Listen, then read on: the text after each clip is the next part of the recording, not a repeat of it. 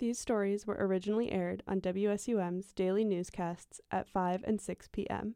Tune in at ninety-one point seven F M Madison or stream worldwide at W S U M dot org.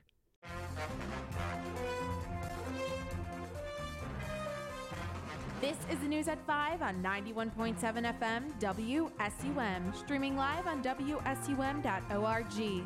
Here's your five o'clock news update. Good Thursday evening, Madison. You're listening to the five o'clock news update on W S U M ninety-one point seven F M Madison Student Radio. I'm Lexi Spevacek. In state news, Republicans move forward with plans to impeach a Wisconsin elections administrator. Here's Sam Swartz with the story. Wisconsin Elections Commission Administrator Meagan Wolfe may face impeachment. That's after fifteen articles of impeachment were referred to an assembly committee today. The back-and-forth battle over the administration stems from Republican dissatisfaction over handling of the twenty twenty election. The resolution raises concerns about Wolfe's handling of the twenty twenty election that occurred at the height of the covid nineteen pandemic. Republicans allege that Wolfe, quote, unlawfully promoted maladministration with the use of ballot drop boxes and also promoted and encouraged illegal alterations of absentee ballot applications, unquote. The move comes a month after Assembly Speaker Robin Voss said he would not pursue the impeachment of Wolfe due to an ongoing court case as to whether the state Senate had the authority to vote to remove Wolfe back in September. Additionally, last week, a Dane County judge granted a temporary restraining order preventing Republicans from removing Wolfe as the case continues. As for the resolution's next steps, it's being referred to the Assembly Committee on Government Accountability and Oversight. For W S U M News, I'm Sam Swartz. Thanks, Sam. In national news, law firms warn universities to crack down on anti-Semitism on campus. Here's Carson Kloss with the story. Some of the nation's most powerful law firms are warning elite universities to crack down on anti-Semitism, or the school and their students will face consequences. More than two dozen law firms wrote this letter, which was sent to the deans of law schools like Yale and Harvard, amongst other elite institutions. The letter included warnings that the workplaces of these various firms had zero-tolerance policies against discrimination or harassment and would like to see the same policies firmly respected on law school campuses. The law firms behind the pen are some of the most coveted spots from graduates of these law schools, including Cravath, Swaine, and Moore. Since its initial publication, more firms have signed on. The impact of this statement has already been felt by some students.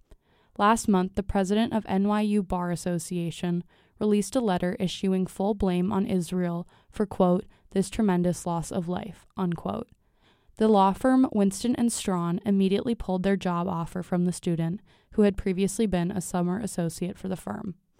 As tensions on campuses are already sky-high in some places, leadership at some of these elite schools are already announcing task forces and missions to counter anti-Semitism on campus. For W S U M News, I'm Carson Kloss. Thanks, Carson.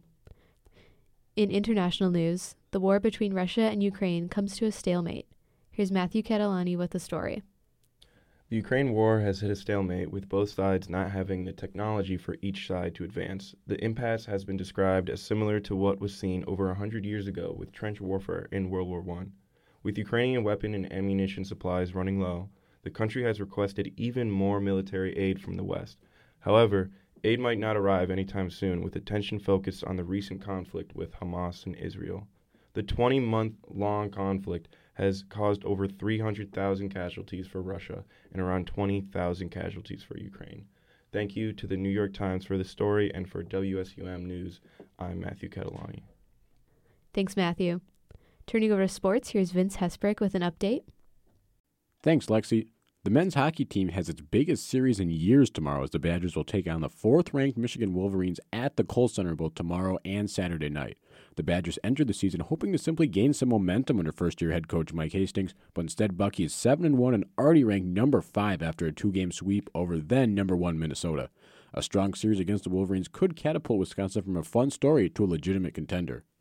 Meanwhile, the women's hockey team takes on a ranked Saint Cloud State squad this Friday and Saturday. The number one ranked Badgers will try and keep their ten-win undefeated season alive despite dealing with multiple crucial injuries.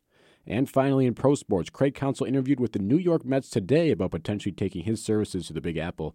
The current Brewers skipper and twenty twenty-three Manager of the Year candidate is currently a free agent and reportedly gouged his market before making a decision regarding his future in Milwaukee.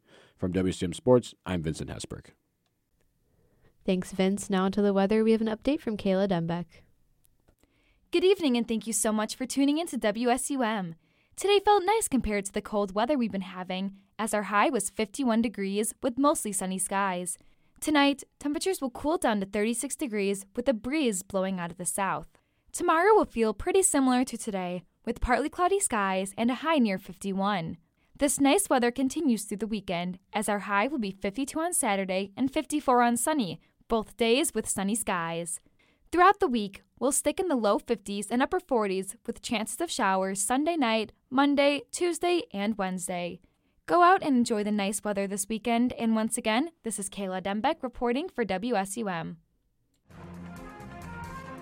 We'd like to thank Channel three thousand for being our news partner, and thank you for tuning in. From the W S U M News Booth, I'm Lexi Spevacek. Have a great evening, Madison.